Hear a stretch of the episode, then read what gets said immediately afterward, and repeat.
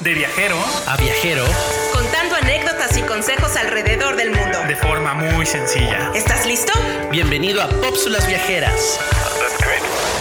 Bienvenidos a la Pópsula Viajera número 12. El día de hoy, la segunda parte de nuestros lugares imperdibles de México. Carlo, Isma y yo les vamos a hablar de nuestros lugares favoritos en México y lo que vale la pena visitar en cada uno de ellos, ¿cierto? Ay, claro que sí, mira, hay veces que pienso después de que lanzamos la primera parte de esto, chicos, somos un poquito gordos, hablamos de casi pura comida en el pasado, ¿eh? Y, con- y continuaremos. es que la verdad, México tiene una cultura en la comida deliciosa, no sé ustedes. Tenemos la mejor gastronomía Exacto. del mundo. Hay que decirlo. Y pues bueno, hoy vamos a hacer el esfuerzo de no solamente decir comida, sino también un poquito más de lugares. Y me gustaría comenzar a mí primero con, no sé si ustedes conozcan Monterrey, chicos. Yo, yo de paso, definitivamente. eh, de Yo- la- del aeropuerto a la central de autobuses de Monterrey y los Tim Hortons del camino. No, la verdad es una ciudad que yo les soy honesto, es una ciudad que estaría muy feliz si después pudiera vivir en ella. A mí me encantó la ciudad, la verdad es que es, es como tienes que pasar un par de montañitas como para llegar y de la nada, pum, ves todo Monterrey. Es un poquito gris, pero muy, muy padre, ¿eh? No una comida, ay no. Para los que les encanta la carne no vamos a asada. hablar de comida. Nada más. Pero algo importante, perdón, pero cuando lleguen a Monterrey hay algo súper conocido y todas las personas que sepan de esto, por favor les pido que lo compartan y me etiqueten, no etiqueten a Pop Viajeros, pero son las tortas las sevillanas. Las tortas las sevillanas, yo tampoco las conocía, eh, un papá de un amigo me dijo, oye, se tienen que parar en las tortas las sevillanas. Y decía, pues son tortas, o sea, ¿qué, qué me pueden generar, no? Aparte de una lonja. Sí, o sea, Una lonja te pueden generar.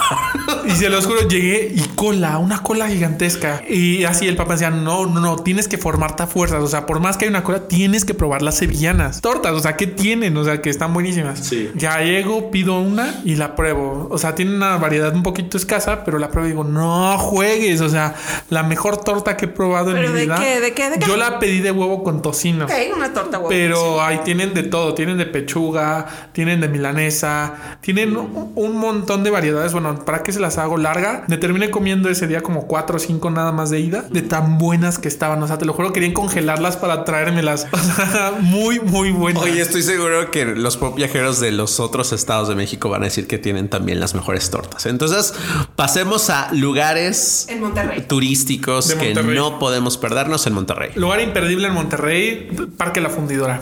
Parque La Fundidora, yo me la pasé increíble. Puedes hacer diferentes cosas. Hay tours que puedes hacer tanto en un camioncito alrededor del parque que tienen. Yo tomé principalmente el que es en bote. En bote yo lo recomiendo muchísimo más porque tienes alguien que te va contando la historia del Parque La Fundidora, los museos, porque dentro de este parque hay un museo dedicado a las estrellas del béisbol mexicano. Hay esculturas que hicieron de todo el acero que sobró de la fundidora y esculturas, la verdad, padres. Y te van contando toda la historia y mientras vas avanzando te sientes como en Venecia estando en México. porque... No es un río que exista, ¿cierto? No, según yo sí lo hicieron, lo hicieron ellos todo ese camino, porque la verdad está muy bonito. De repente ves una pared, hicieron un mural por una mexicana de Monterrey y vas pasando y después hay una zona como de restaurantes donde están justamente a la orilla del canal y puedes comer ahí y al final de este recorrido es donde ya llegas a la fábrica, ¿no? Una cosa majestuosa y gigantesca eh, en donde ya te puedes bajar del bote y de ahí ya te puedes ir caminando hacia donde está la fundidora principalmente. Pero qué les digo, o sea, quitaron muchas cosas de la fábrica y las pusieron en el, todo este lago. Porque, por ejemplo, ya ven que cuando se funde el metal se hace como en una cubeta de metal grandota. Esa la tenían ahora de fuente en este canal y era una cosa majestuosa porque pasabas debajo de ella y estaba gigantesca. O sea, chicos, es que traban fácil más de 100 personas ahí. O sea, muy una experiencia bien padre que. mm, ¿Qué Qué, les digo? qué inteligentes, ¿no? O sea, cerró la fundidora como tal, pero se quedó como algo que hay Sí. en Monterrey que ir a ver. Y para los que están en Monterrey, eh, me lo van a decir, también la parte de abajo de, de la fundidora le hicieron un salón de eventos para bodas o cosas por el estilo y está padrísimo. O sea, porque ves hacia arriba y todas las máquinas cómo se cruzan, te cuentan la historia. Es un lugar Me voy con a mucha casar historia. en la fundidora, fíjate. Yo voy a dar un concierto ahí un día. La verdad es que está muy padre y tiene mucha historia. Mira, para los que no lo conocen, les recomiendo mucho que vean esta película. Si les gustan las películas, se llama El Juego Perfecto. Fue una película de mexicanos de béisbol y cómo cuentan ahí la historia de la fundidora, cómo todos los de Monterrey trabajaban ahí. Y yo la vi, que será en el hotel. Y en la, la tarde fui a este lugar y no, se vive mucho mejor la experiencia. Tú, Jireko, ¿qué recomiendas de México? Uy, bueno, elegí hablar un poquito de Tasco. Tasco en el estado de Guerrero. O Guerrero, sí. Mucha plata. Bueno, sí, se, saca plata Tasco, es famosa por su plata, pero curiosamente, ya que llegan ahí, la plata que venden en Tasco no es la de Tasco realmente. ¿Ah, no? No, no, no, no. La, la que venden no, no la sacan de ahí. Es extraño. Me gustaría saber más el por qué. Bueno.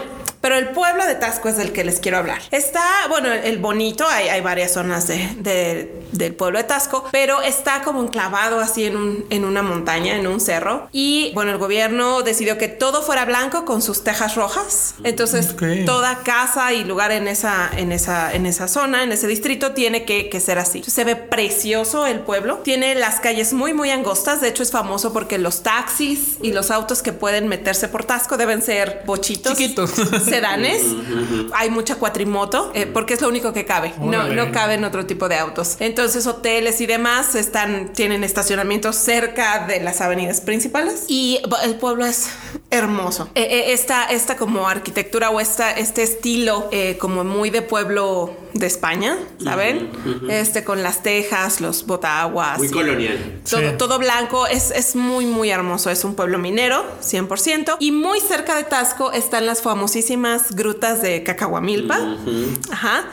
Que, de- bueno, ya que están ahí, no, no, no se pueden perder. Muy interesante, muy bonita. la- Las dejaron lindas, evidentemente turísticas ya. Está pavimentado el piso para que nadie se parta la cara dentro de las grutas.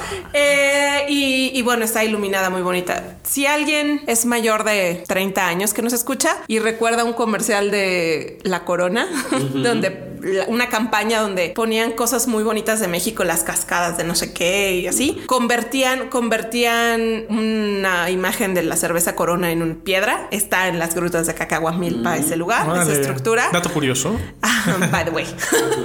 y, y bueno, por favor, no se pierdan Tasco.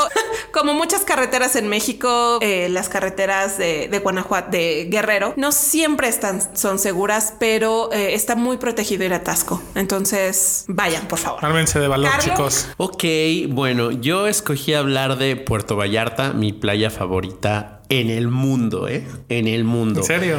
Mira que tenemos playas bonitas en México, está Cancún, todos sabemos que tiene un color hermoso el mar de Cancún porque es Caribe y me gusta Cancún, pero sigo prefiriendo Puerto Vallarta porque para mi gusto Cancún está ya muy agringado, vamos, tiene muchísima influencia de Estados Unidos y, y Vallarta todavía conserva mucho el folclore mexicano y son playas un poquito más, vamos a decir, vírgenes, ¿no? No, no, no hay tanta, tanto comercio, pues. No está invadido como a mí Tanto me parece Cancún. Cancún. Entonces, por eso me gusta mucho ir para allá. Hay mucho turismo extranjero. El ambiente es muy interesante. Puedes conocer gente de todo el mundo. Hay tours donde puedes ir a varias islas pequeñas que están cerca de, de la costa. Y la comida es buenísima. Bueno, a mí me encantan los mariscos. Entonces, bueno, si les gustan los mariscos, este, pues los, los más frescos y los más ricos están ahí en, en el malecón de Puerto Vallarta. ¿Y qué más? Bueno, pues es un lugar eh, realmente para reventarte un poco, hay que decirlo.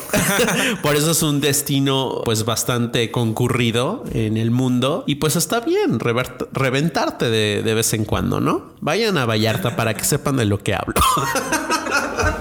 Ok, ok.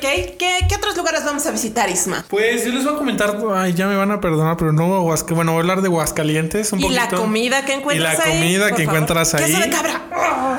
Eh, primero, antes que nada, cuando si tienen un presupuesto un poquito corto o no tienen mucho dinero para viajar, Aguascalientes creo que es uno de los lugares idóneos para ir porque es muy barato. Bueno, para mí se me hizo muy barato desde el hotel. Creo que por el hotel se pagaron por, ¿qué será? Cinco días como 1200 pesos. Ok. O sea, por cinco días creo que estuvo bastante Sí, bien. bastante. y la comida que les digo, o sea, una comida deliciosa. Yo me volví fan de las tortas de lechón. Comida. las tortas. De. Exactamente. No, no es que me gusten las tortas, la verdad es que no me gustan. No me gusta el pan de la torta.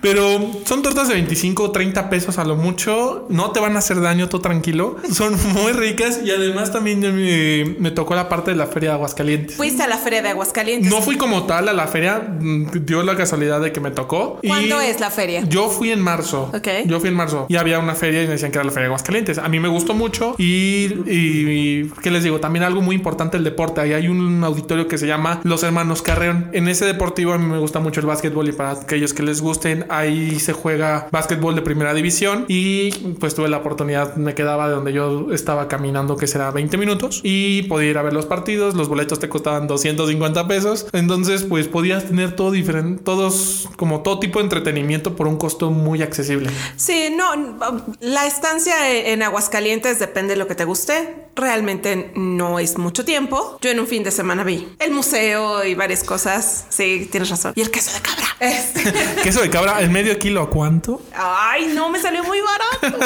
Ya no me acuerdo bien, pero sí, muy, muy barato también. Ahora, cerca de Aguascalientes, está Zacatecas, que era un pueblo minero también, ¿cierto? Y bueno, como muchos pueblos, eh, ex pueblos mineros en México, es sumamente colonial. Los españoles llegaron ahí para quedarse o los británicos, depende a dónde vayan. En el caso de en el caso de Zacatecas eran españoles los que estaban ahí. ¿Y qué lugares interesantes hay en Zacatecas, Isma? ¿Te acuerdas? ¿O no ha sido? No me acuerdo, fue muy chico. El teleférico. El teleférico, hay un teleférico para ver la ciudad. Ajá, está el famosísimo eh, Cerro de la Bufa. La Bufa es como, como una cantimplora eh, este, extraña y tiene esa forma el cerro y también es, es interesante. Y hay una mina, la mina de la Bufa creo que también es. Y hay un antro adentro Y hay de la un mina. antro adentro de la mina. Sí, ya, ya no está, ya no está activa esa mina. Y eh, bueno, hay recorridos en trenecito, te ponen tu casco, tu malla, como de carne y salchichonería, ¿sabes?